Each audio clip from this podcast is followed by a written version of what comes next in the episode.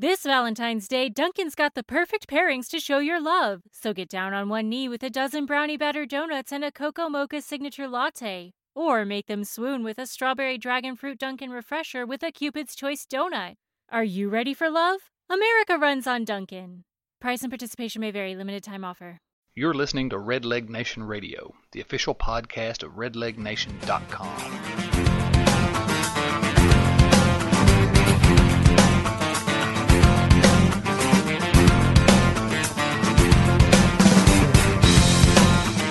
Welcome to Red Leg Nation Radio. This is Bill Lack, and this week we're pleased to have another one of our spotlight players with us here in the Red Leg Nation Radio studio, actually by phone today, Mr. Logan Parker. Logan, glad to have you with us today. Thanks, Bill. Thanks for having me. So, Logan, tell us how your off season's been. It's been a good off season. Um, it's been short, which is good after the year that I had. I'm just excited to get back and uh, you know get the baseball thing started up again. Working random jobs, things like that. Substitute teaching here and there. Uh, you know, it's just not the life for me. It's not the life I want to live. So I'm excited to uh, get baseball started again. You said you were substitute teaching. Uh, what were you teaching? Um, the, actually, I've only done it once so far. It's kind of tough to um, get a job, but it was orchestra class. So I didn't actually teach anything. I just kind of told the kids to split up in their sections, and they pretty much knew what to do. Uh, junior high school, high school, what? Um, I was a Fairfield senior, and then um, so I did the high school kids, and then I left and went to the freshman kids Oh, wow. for the last period of the day. So the freshman kids were interesting to say the least. All right. Well, Logan, uh, you, you mentioned your 2009 season, and, and none of it wasn't what any of us expected when you came out of spring training last year. Tell tell us about your 09 year. Uh, had a good spring. Saw the ball well. Um, you know, had at least two hits every game. Just seemed like if there was an MVP for spring training, I would have won it. But same time, you know, spring training doesn't carry over into the season, and uh, stats don't count. So when the year started, I had a good, a good, uh, a good April, and started to kind of hit that roller coaster of a ride come May, and uh, just never seemed to um, find the stroke that I needed, and never seemed to be able to uh, find a consistent approach and a consistent swing that would work out for me. Was there there anything you could attribute your struggles to? Um, the one- the one thing that sticks out on mine is just possibly the move to the outfield, trying to learn a new position and trying to learn um, to deal with the adjustments that need to be made at the plate and things like that. I'm trying to learn basically two things at once when you know I was completely new to the outfield when first base was so came natural to me, and then moving to the outfield was just. Uh, I guess for lack of a better word, it was kind of a zoo at first. It was kind of a circus, but I enjoyed it. had a good time with it. Did I read that, that you had something with your eyes in the off season? Yeah, I got contacts. Um, my girlfriend's been telling me for years to uh, go get my eyes checked, and I finally did that kind of to humor her and see what would happen with it. And ended up having a pretty bad stigmatism. My vision's not completely awful, but I guess the was, is what uh, which really hurt me, made everything real blurry and things like that. So I got that corrected with um, contacts. I'm pretty, I would say, 98% used to them now. I still have my struggles every once in a while getting them in and out, but yeah, just it's a whole new whole new world out there once I uh, once I got contacts. Can can you tell the difference in your off season hitting? Absolutely. Um, not squinting anymore when I stare at the pitcher. I found myself doing that quite a bit, especially during day games. You know, it gets kind of tough for uh, all hitters, but I mean, night games, ever everything. I was constantly squinting at the pitcher, which could contribute to migraines that I've had. You know, since I've been in pro ball, and I usually get them during the summer with stress and things like that. So, that uh, you know, the eye doctor told me that you know it should help with the migraines, with so I won't be squinting anymore to see. But I see the ball extremely well now, so I'm I'm very excited. Didn't you tell me that you, you were still having a little trouble with the shoulder last year too? Yeah, I ended up wearing a brace um, that Kozart found when he was in Dayton. Um, just kind of a brace that wraps around. It's pretty uncomfortable when you first start wearing it, but after a while, I mean, you get used to it. But at the same time, you never really get used to a brace. It's not as it's not as free as you know being yourself and having to swing um, with nothing else on. But you know, it worked out. I used it to the best I could, but it definitely wasn't um, wasn't an ideal situation with the way my shoulder responded last year. Do, you think that the that the presence of having a, a, number one draft pick playing the same position you are, that was playing a, a level below you, and, and, I'm sure there was a lot of talk about him, uh, could that have contributed to maybe you putting too much pressure on yourself? Yeah, I think so. Um, early on, I, I kind of thrived on the pressure and you know succeeded because of that pressure. Maybe saying that I had the spring that I had because um, because uh, you know there was a chance that I may be back in high A, and you know I was earning, trying to fight for a spot to earn a to earn a first base spot in uh, Double A, and just kind of beat him out. But for whatever situation was, you know, teammates and things like that talking and hearing why is Yon, why is it Yonder here? Well, Parker's coming here. You know, just little things like that throughout the clubhouse. Um, even when I was doing well in April, uh, it started kind of getting to me a little bit, but not as much as the overall moves to the outfield, I think, affected more than anything. But I mean, it almost sounds like you had a, a perfect storm. I mean, you had the, the, position change, you had a little bit of the shoulder problem, you had the pressure of, of, of Yonder playing in you know Sarasota and you know all the number one hype, and and the bit of the shoulder problems. I mean, it just seems like everything that possibly could have went wrong for you went wrong. Yeah, 2000, uh, 2009 wasn't a season uh, I'll choose to remember. That's for sure. You're not you're not putting that one in your scrapbook. No, there is no scrapbook for 2009. Let me ask you. You know, when and, and I know you've told me this is the first year that you've really that you've struggled playing baseball. But but when you're struggling like you did last year, and it gets late in the year, do you really have to, to make yourself go out there and work hard, or, or is there a, a, feeling or an impulse to, to just say the hell with it? You know, I'll get them next year. I'll you know I'm going to just write this year off and and, and coast to the end of the year? No, I've always been a, a work ethic kind of guy. You know, extremely hard worker, and I take pride in doing that. With whether it be in the outfield or defense or on the field, off the field, whether it's in the weight room or anything, um, work ethic's never really been a problem for me. So finding a motivation to um, continue to keep going once you know I started struggling, and especially towards the end of the year when it gets hot, and you know those dog days of August that everybody talks about, and uh, you know finding that motivation, it, it wasn't really that hard for me. It, it, I never really shut it down and just said, you know what, hey, next year's a new year. There's you know nothing in this game is is it ever guaranteed. You learn that. I learned it the hard way with the injury, but at the same time, no, I never really just completely shut it down and said, you know, I'll get them next year. I never really gave up.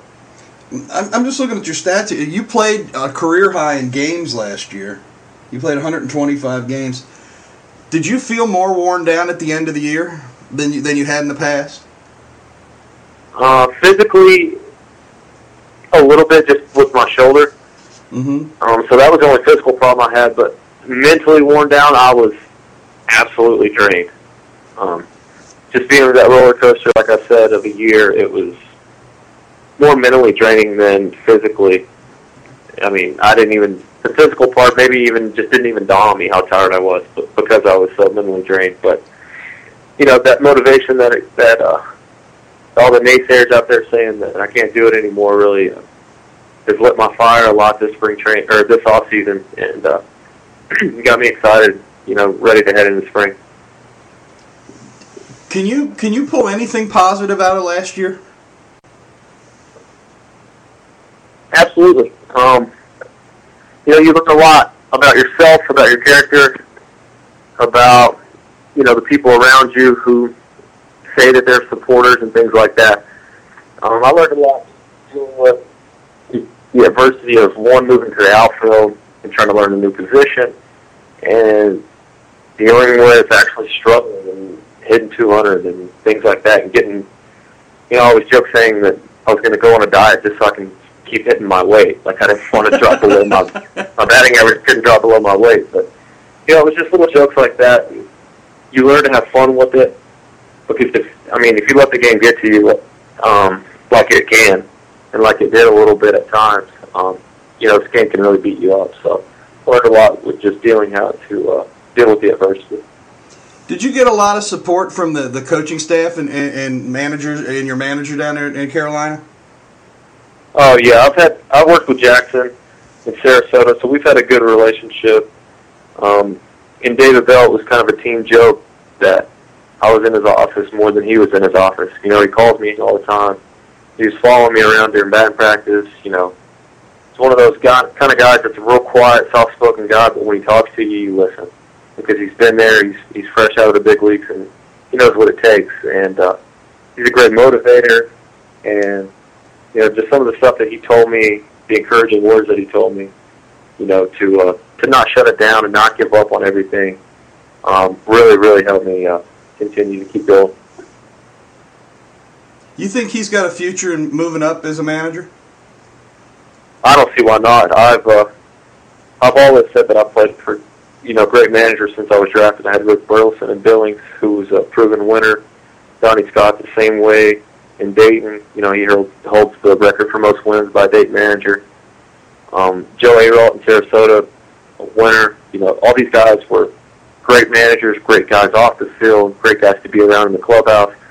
But by far, I would say David Bell's my absolute favorite personally. And from speaking with other guys who have been around him, they all have the same praise for him. So you're getting ready to head out to Arizona here shortly. Have you done anything different to prepare this year, or in your in your off season work? Uh, I've changed the swing again. Something that I've, I've become real comfortable with. Working with Leon Durham and uh, Lee May Jr., a couple of guys who are are local, but at the same time are minor league hitting um, instructors as well. So the swing is one thing that's, that's obviously major, but um, in the weight room, I've changed a lot as far as the leg workouts. I've just concentrated more on getting that strength from my legs and my core and things like that. And also um, changed up my shoulder routine. I didn't. I don't do just uh, the standard five pound weights on your shoulders like pitchers would do after they come out of a ball game. I uh, I've, I've stepped it out and started doing more press and things like that above your head that the reps don't really want you to do. Is that to develop muscles around that part of the shoulder where you've had trouble to, to, to support that, that area? Yeah, absolutely. Um, the shoulder, the shoulder actually kept sliding in and out of place, which was what the brace was gonna supposedly fixed, but obviously didn't. Um, so when I put on, when I went and reevaluated my off-season workouts, I just thought that making all the muscles around it, whether it's the little small muscles or the big muscles, anything I could do to strengthen it, to help support it and keep it into place would be beneficial in the long run. Going back to last season again uh, for a second, when you're when you're struggling, can you have a tendency to try to change too much or, or change too often to try to, to, to get over you know to get back on track? Absolutely. I had um, it seemed like I had a new swing every two or three days if it didn't work. But, you know, in the couple of games that I just got through playing in, I tried everything. I've even joked with um, Ron Jackson saying that I would hit right-handed. I would come in and do anything I could just to get that batting average back up and start getting on base and you know stealing more bases, hitting doubles and home runs. Anything I could do, I would do it. But yeah, I definitely pressed and definitely changed too many things that I should have just found something and stuck with it. So, to tell us where your confidence level is going into spring training. At an all-time high. I uh, just hit with with Mr. Durham today, and he told me something that he hasn't. He doesn't. He's not a big give you praise kind of guy. He doesn't pat you on the back a whole lot. When he tells you, "Hey, you're swinging the bat well," or "This is something you should work on," but one thing he told me today that got me fired up was not if. He said, "I want to emphasize when. When you make it to the big leagues, I want you to remember who helped get you there. And so he's he's saying with the swing that that he's taught me and you know he's helped kind of mold together this off season. He wants me to help you know to remember him when I get there with that swing. So my confidence level is at an all time high. And for for the guys that that don't know who you're talking about, this is Leon Durham, the, the, a Cincinnati guy from went to Woodward High School Uh, played many years for the for the Cubs. I think he was a, an All Star a number of times. I didn't look it up. Uh, he got a cut, and towards the end of his career, he got a cup of coffee with the Reds, I believe. I don't think he was with the Reds very long, but his he, he was a hitter. Uh, I can remember watching him play, and he was a hitter. So, uh, do you feel a, a, different sense of urgency going into spring training than you have in the past? Uh, I don't think so. I just think that, you know, with the year the way I had last year, obviously wasn't ideal, but at the same time, I don't feel. I'm not trying to put any more added pressure on myself saying if I go into spring training and don't hit 800, then something bad's going to happen. I feel like if I go in and control what I can control and use the swing that I've got now, then everything else will just take care of itself. Do you ex- you expect to start the year in, in Double A?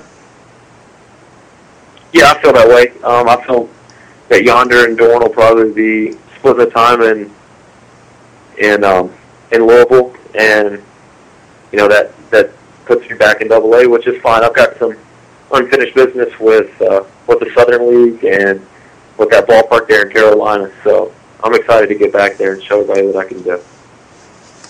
Uh, I just looked it up. Leon Durham was an All Star in '82 and '83, won a Silver Slugger in '82, and was third in the National League in batting average in '82.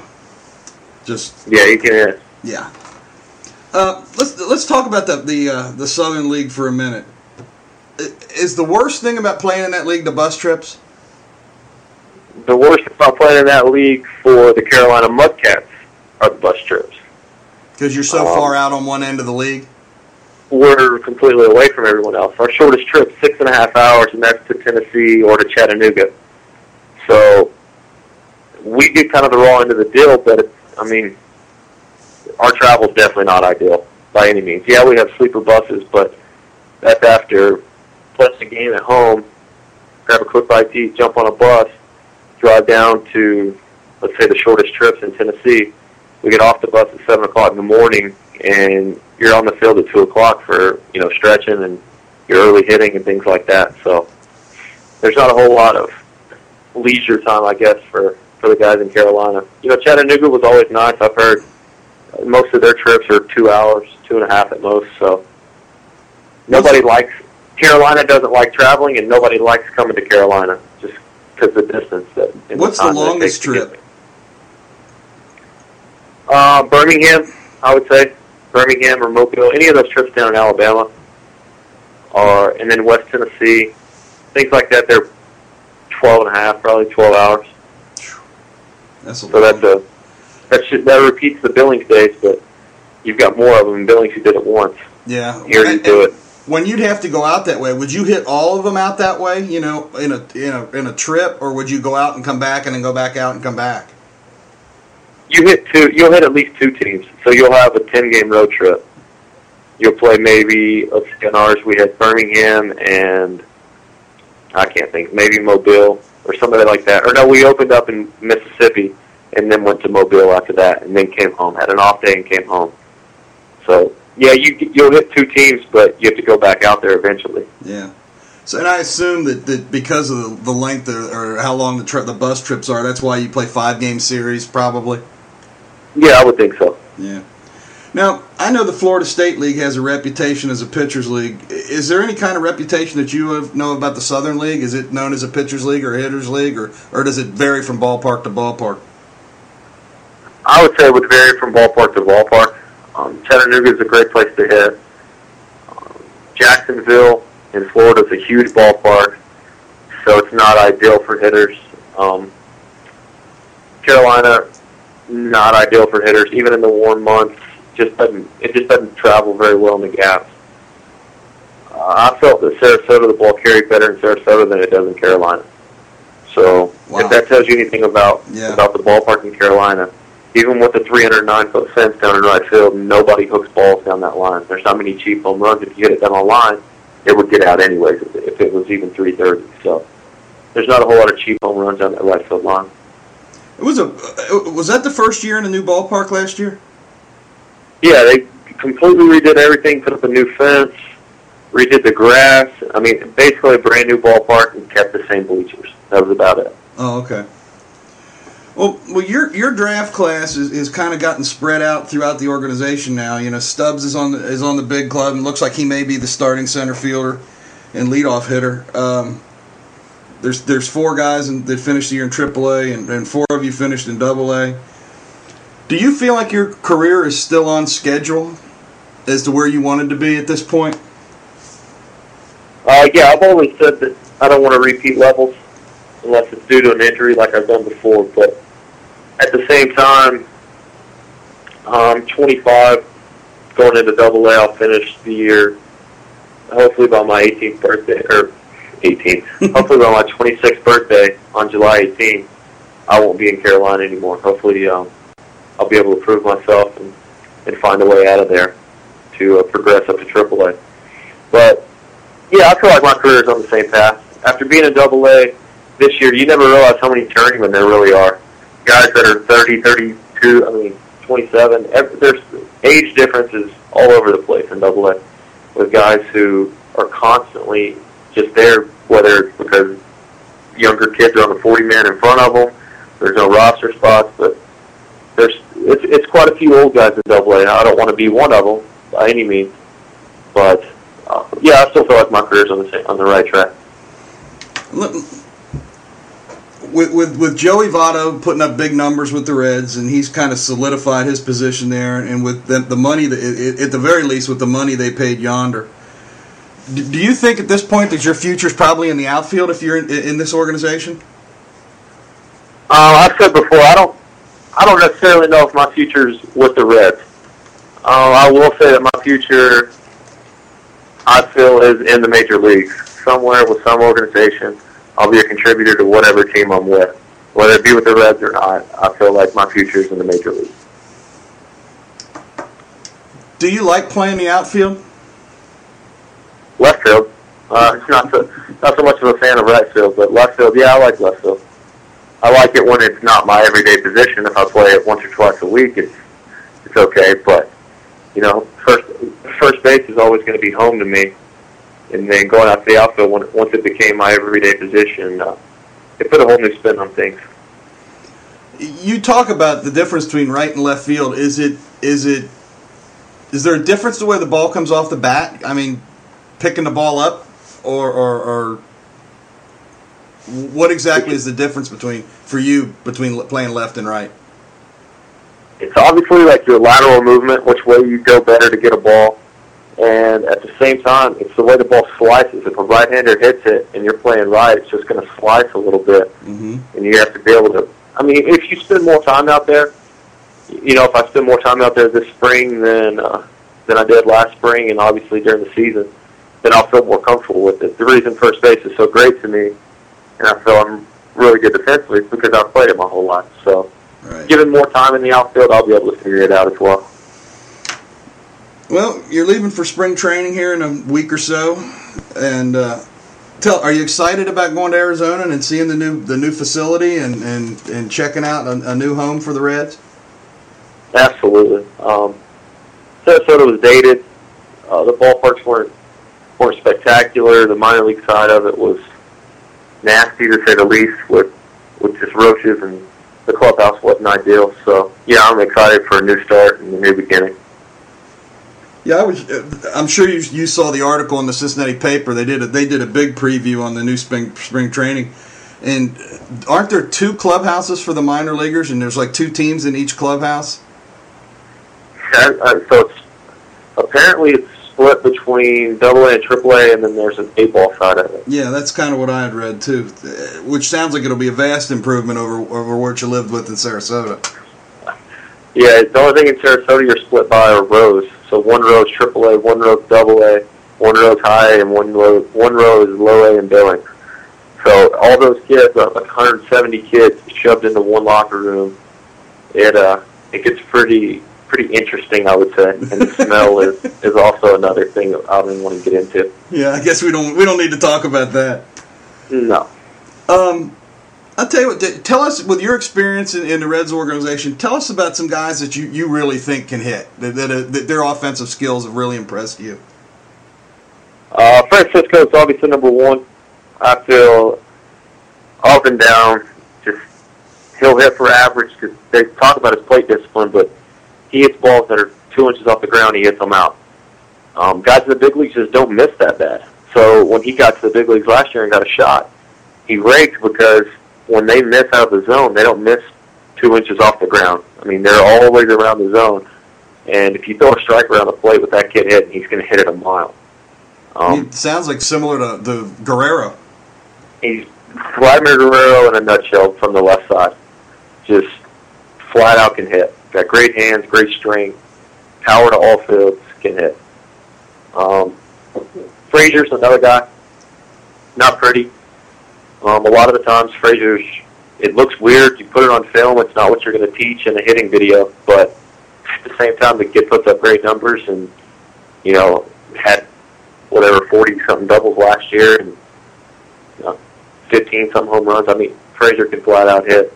Heisey with the adjustment that he made last year in spring training was obviously took off and had a breakout year. So those are the three guys that really stick out for me. Which pitchers in your in the organization have impressed you?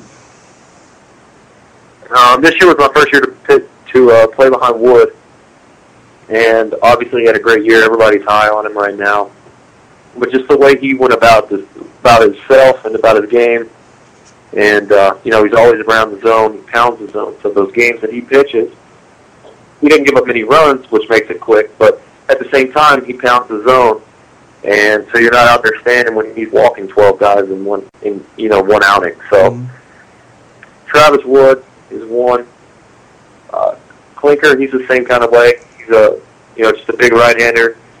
Obviously, he throws harder than I thought he ever threw. He's got better stuff than I thought he ever had when I first saw him pitch, but he continues to impress. And as a reliever, a guy you know I even kind of forgot about, but was Ondrusek the guy was a day away from getting released in spring training, and they told him, "Hey, you have two weeks to figure it out." And the kid got with Brown down in Sarasota and learned to cutter, and now he's throwing 95, and nobody can hit it. So, yeah, he, he had he had uh, some amazing statistics last year. And it was on basically the cutter and a slider. He had two pitches. He was mostly kind of like a Mariano Rivera, just here's my cutter. I want to throw it 93 and to 95 and see if you can hit. It, like we did with Matt last week, uh, Logan, we took some questions from our from the guys that read the blog, and, and I'm gonna hit you with a couple of those. Um, Greg asked, he said he's curious about your stolen base attempts. He said you, that you attempted uh, 14 steals in 07 with I think with Dayton, and you swiped and you were 13 out of 14. But in 2008 you only had four tries, and then last year you were back with double digits in attempts and he, he was kind of wondering whether this was a, a, you know due to the aggressiveness or the style of the manager, or, or, or whether you were allowed to go on your own, or, or how, how you how you fit into the running game. Well, a lot of it is the manager. Um, Donnie Scott was very vocal and adamant about he wanted everybody on his team to have double-digit steals. He thought all of us could do it. Um, so a lot of it was him either giving me the sign or me not knowing the sign, thinking he gave it to me, and I would just take off so that that actually happened quite a bit. But which is fine know, was, as long as you're safe.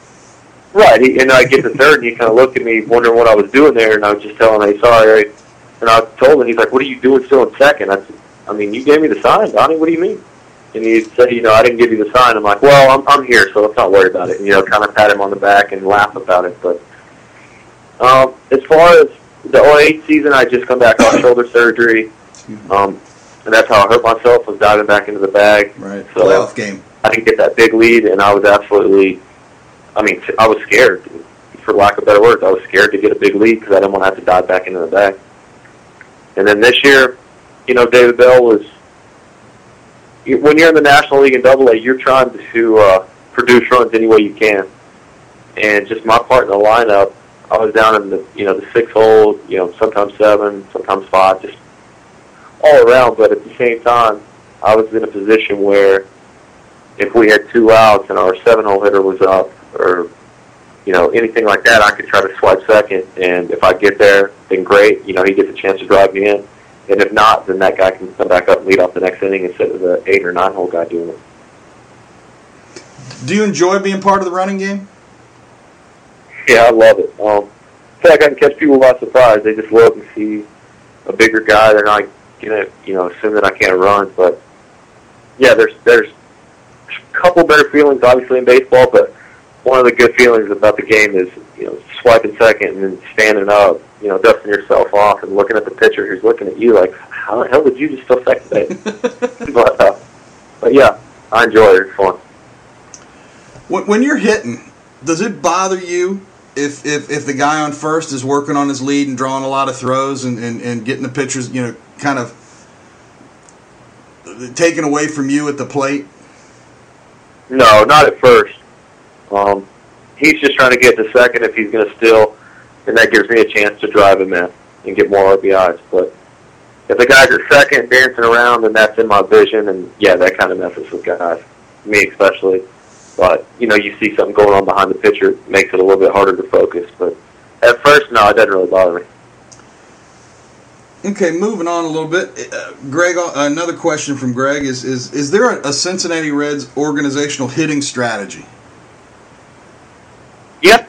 Um, it it got brought over when Ronnie Ortegon, our minor league coordinator, came over from the Rangers organization, and he came with Jaramillo, who was the hitting coach in Dayton last year, and they learned what they're teaching us from Jaramillo, who was with the Rangers and now with the Cubs in the big leagues.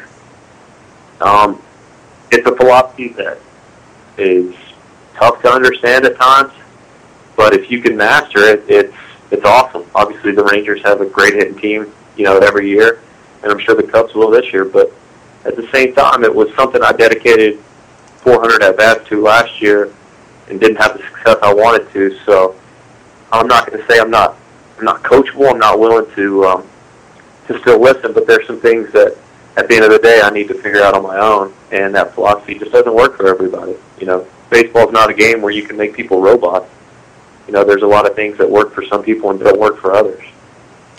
So, you know, it's all about trying to make your own, I would say your own approach at the plate make your own swing work with theirs. Kind of, you kind of mesh the two of them together. Yeah, kind of a very, yeah, you, uh, kind of vary off of what they what they want you to do. Right. Um, do the instructions or drills change from level to level of what they want you to do? No, I've uh, I've always said I've done the same drills since I was you know, 12 years old, and when I give lessons to 10, 11, 12 year olds in the off season, I do the same drills that I do, you know, before one of my games. So, no, the drills are the exact same. What about from hitting coach to hitting coach? Does that vary? What you're going to do?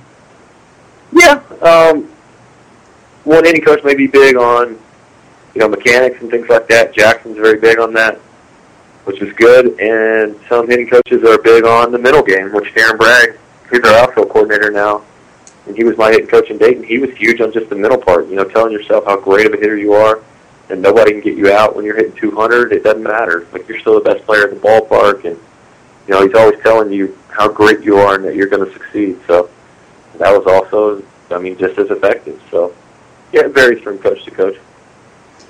Um, Tom D asks if there are any things in the, that the Reds organization teaches or stresses that they consider quote unquote Cincinnati Reds baseball? Um, the fundamentals of the game, playing the game the right way, breaking out double plays, uh, just things like that.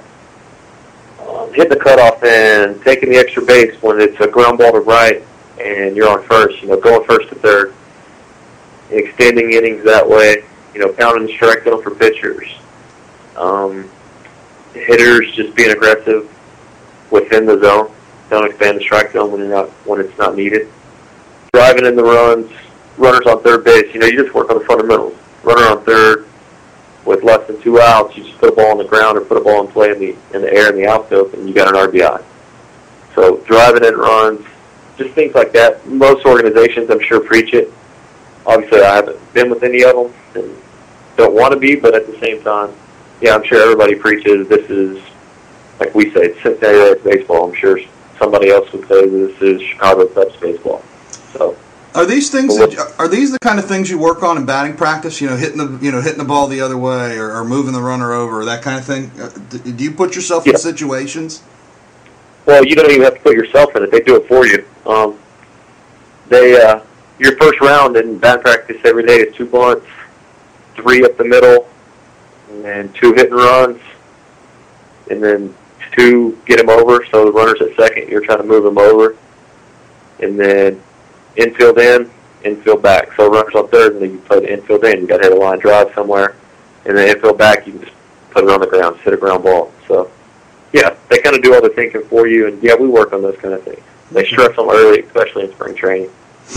Um, Greg, one of our guys, Greg Diaz, is, is. Do you have much access to video in the minors, either for your own swing or for scouting pitchers on opposing teams? Uh, scouting pitchers, not so much. Uh, in fact, I've probably never seen it. But yeah, with your own swing, yeah, you can go in, and that's one of the things that pitchers do on the off day for your own team is instead of just sitting there eating hot dogs and, and talking to girls in the stands, they're actually um, they're actually filming and doing charts and things like that. So one of them's job for that day is the camera, and they just you know can get your swing, and you go in and break it down the next day if you want to. So yeah, all you got to do is ask. But for the most part, yeah, there's video available to us.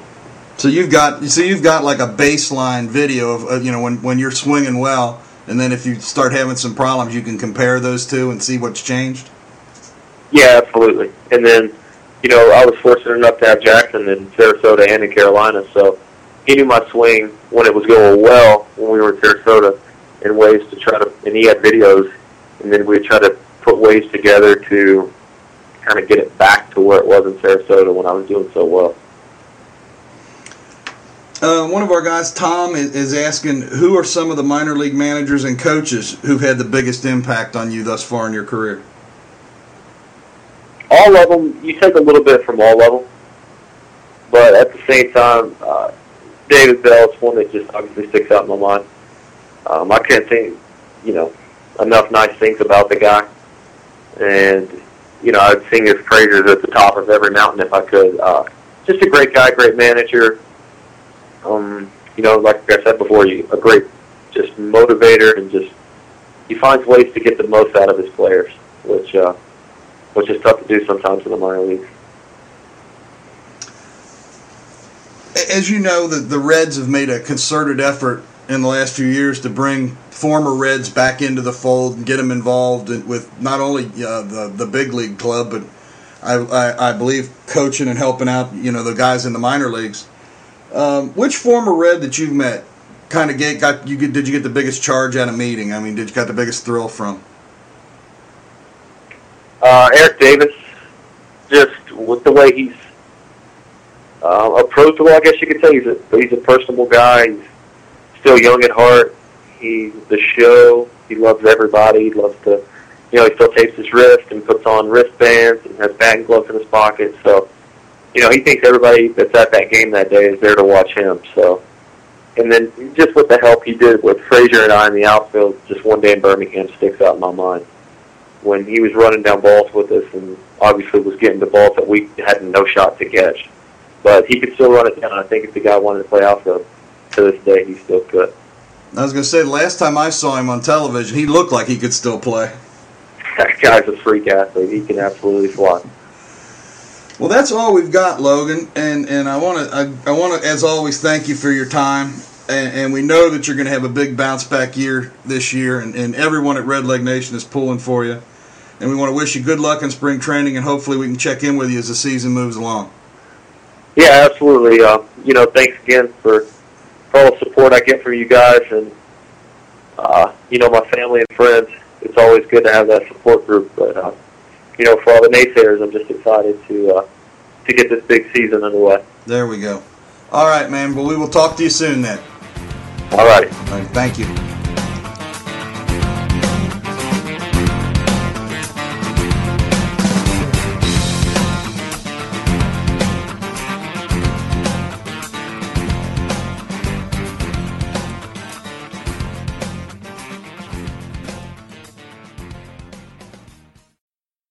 Valentine's Day, Dunkin's got the perfect pairings to show your love. So get down on one knee with a dozen brownie batter donuts and a cocoa mocha signature latte. Or make them swoon with a strawberry dragon fruit Dunkin' refresher with a Cupid's Choice donut.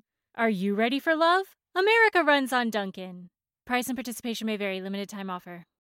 It's the Kia Summer Sticker Sales Event, so give your friends something to look at, like a B&B with an ocean view, an endless field of wildflowers, or a sunset that needs no filter. Make this a summer to share and save with a capable Kia SUV or powerful sedan. See your local Kia dealer or visit kia.com to learn more. Kia, movement that inspires. Call 800 334 Kia for details. Always drive safely. Sale applies to purchase of specially tagged 2024 vehicles only. Quantities are limited. Must take delivery by 7824.